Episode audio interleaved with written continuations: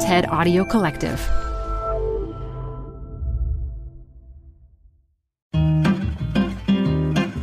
We've been ambitious about getting AI to think like humans. Companies are pouring billions into this field. Research universities are looking to crack the code on it. And we can all think of examples of where those efforts have paid off. Think of Watson on Jeopardy! or Roombas, or the mission to create self driving cars. Sometimes it seems like our AI ambitions are bigger than the sky. But what if we should be thinking smaller, like way smaller, like the size of a beetle or a dragonfly? I'm Sherrell Dorsey, and this is TED Tech. Neuroscientist Frances Chance takes us into the world of insect brains to get us closer to decision making beings with smaller neural circuits that can lead the way to smarter computers.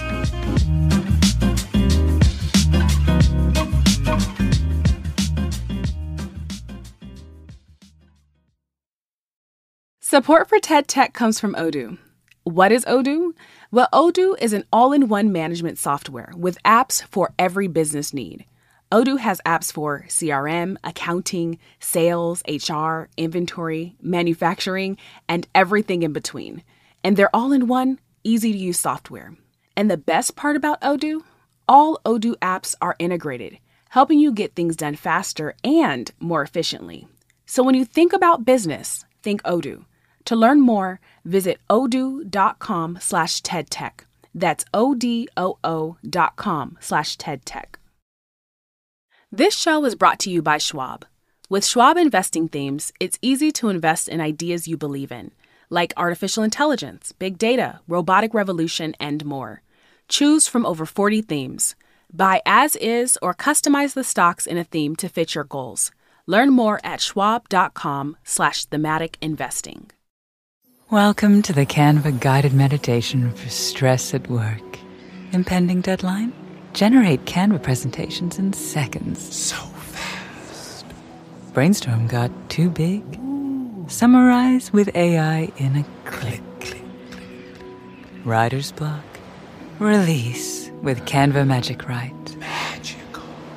Stress less and save time at canva.com. Designed for work. Want to dive into how technology and black spirituality intersect? Or confront the challenges new tech is creating? Maybe even catch a vision of hope for the future? Check out Moral Repair, a black exploration of tech. A podcast about the innovations that make our world and break our societies. And how we can all heal just a bit. Available on Spotify, Apple, and wherever you listen to podcasts. Creating intelligence on a computer. This has been the holy grail for artificial intelligence for quite some time. But how do we get there? So, we view ourselves as highly intelligent beings. So, it's logical to study our own brains, the substrate of our cognition, for creating artificial intelligence. Imagine if we could replicate how our own brains work on a computer. But now consider the journey that would be required. The human brain contains 86 billion neurons. Each is constantly communicating with thousands of others, and each has individual characteristics of its own. Capturing the human brain on a computer may simply be too big and too complex a problem to tackle with the technology and the knowledge that we have today. I believe that we can capture a brain on a computer, but we have to start smaller much smaller. These insects have three of the most fascinating brains in the world to me. Think of them as highly trained specialists. African dung beetles are really good at rolling large balls in straight lines. Now, if you've ever made a snowman, you know that rolling a large ball is not easy. Now, picture trying to make that snowman when the ball of snow is as big as you are, and you're standing on your head. Sahara desert ants are navigation specialists. They might have to wander a considerable distance to forage for food, but once they do find sustenance, they know how to calculate the straightest path home. And the dragonfly is a hunting specialist. In the wild, dragonflies capture approximately 95% of the prey they choose to go after. These insects are so good at their specialties that neuroscientists such as myself study them as model systems to understand how animal nervous systems solve particular problems. And in my own research, I study brains to bring these solutions, the best that biology has to offer, to computers. So consider the dragonfly brain. It has only on the order of 1 million neurons. Now, it's still not easy to unravel a circuit of even 1 million neurons. But given the choice between trying to tease apart the 1 million neuron brain versus the 86 billion neuron brain, which would you choose to try first? When studying these smaller insect brains, the immediate goal is not human intelligence. We study these brains for what the insects do well. And in the case of the dragonfly, that's interception. So when dragonflies are hunting, they do more than just fly straight at the prey. They fly in such a way that they will intercept it. They aim for where the prey is going to be, much like a soccer player running to intercept a pass. To do this correctly, dragonflies need to perform what is known as a coordinate transformation, going from the eye's frame of reference, or what the dragonfly sees, to the body's frame of reference, or how the dragonfly needs to turn its body to intercept. Coordinate transformations are a basic calculation that animals need to perform to interact with the world. We do them instinctively every time we reach for something. When I reach for an object straight in front of me, my arm takes a very different trajectory than if I turn my head, look at that same object when it is off to one side, and reach for it there. In both cases, my eyes see the same image of that object, but my brain is sending my arm on a very different trajectory based on the position of my neck. And dragonflies are fast. This means they calculate fast. The latency, or the time it takes for a dragonfly to respond once it sees the prey turn, is about 50 milliseconds. This latency is remarkable. For one thing, it's only half the time of a human eye blink. But for another thing, it suggests that dragonflies capture how to intercept in only relatively or surprisingly few computational steps. So, in the brain, a computational step is a single neuron or a layer of neurons working in parallel. It takes a single neuron about 10 milliseconds to add up all its inputs and respond.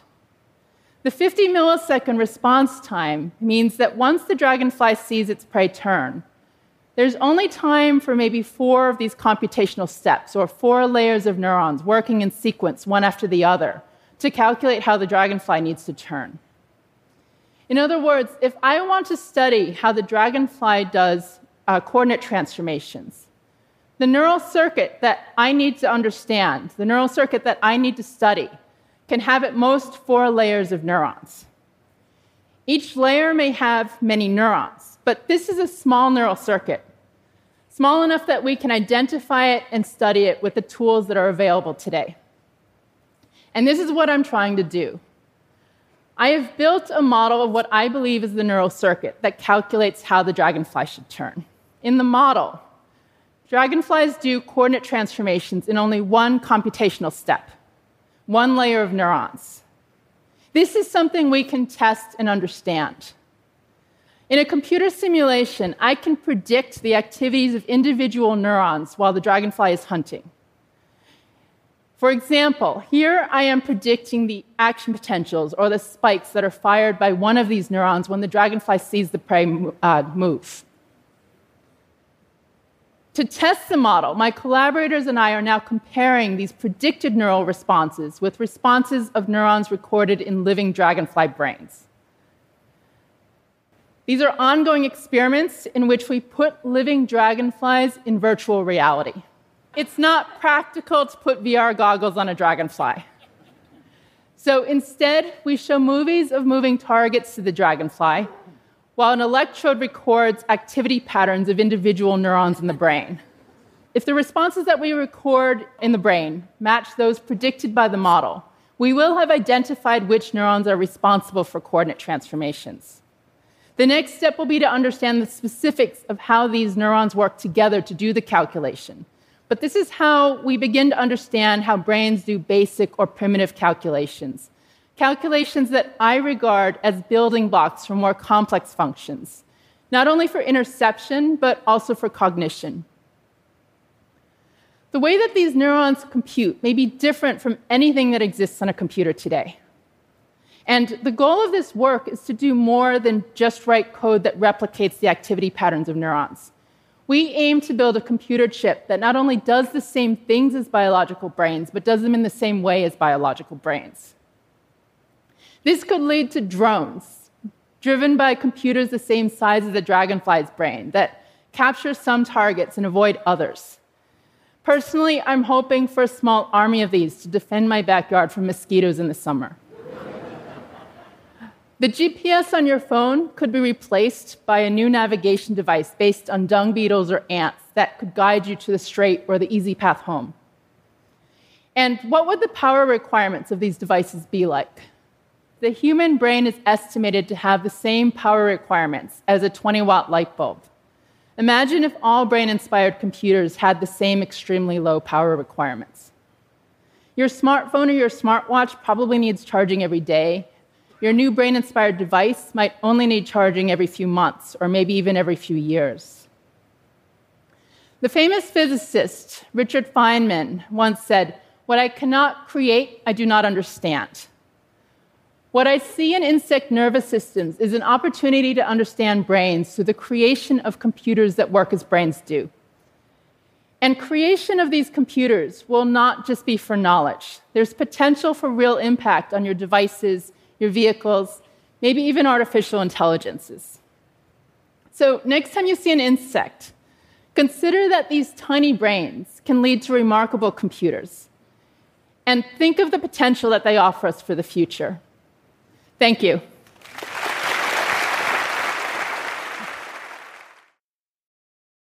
This podcast is supported by Tools and Weapons, the podcast hosted by Microsoft Vice Chair and President Brad Smith.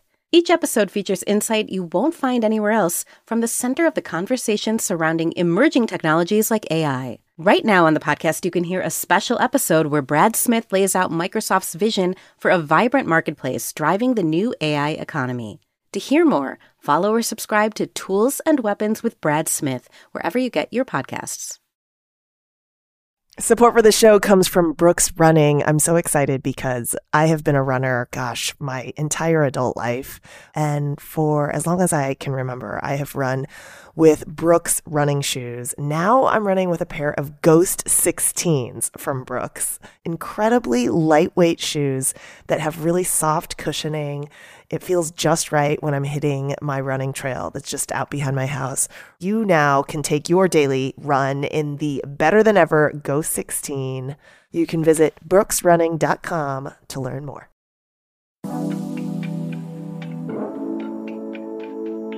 All right, that's our show. Thanks for listening. TED Tech is part of the TED Audio Collective. This episode was produced by Isabel Carter, who also wrote it with me, Sherrell Dorsey. Our editor is Alejandra Salazar, and the show is fact checked by Julia Dickerson. Special thanks to Farah DeGrange for her support as a project manager. I'm Sherrell Dorsey. Let's keep digging into the future. Join me next week for more. You're growing a business and you can't afford to slow down. If anything, you could probably use a few more hours in the day. That's why the most successful growing businesses are working together in Slack. Slack is where work happens, with all your people, data, and information in one AI powered place. Start a call instantly in huddles and ditch cumbersome calendar invites. Or build an automation with Workflow Builder to take routine tasks off your plate, no coding required. Grow your business in Slack. Visit slack.com to get started. Support for TED Tech comes from Odoo. What is Odoo? Well, Odoo is an all in one management software with apps for every business need. Odoo has apps for CRM, accounting, sales, HR, inventory, manufacturing, and everything in between. And they're all in one, easy to use software. And the best part about Odoo? All Odoo apps are integrated, helping you get things done faster and more efficiently. So when you think about business, think Odoo. To learn more, Visit odoo.com slash TEDTech. That's O-D-O-O dot com slash TEDTech.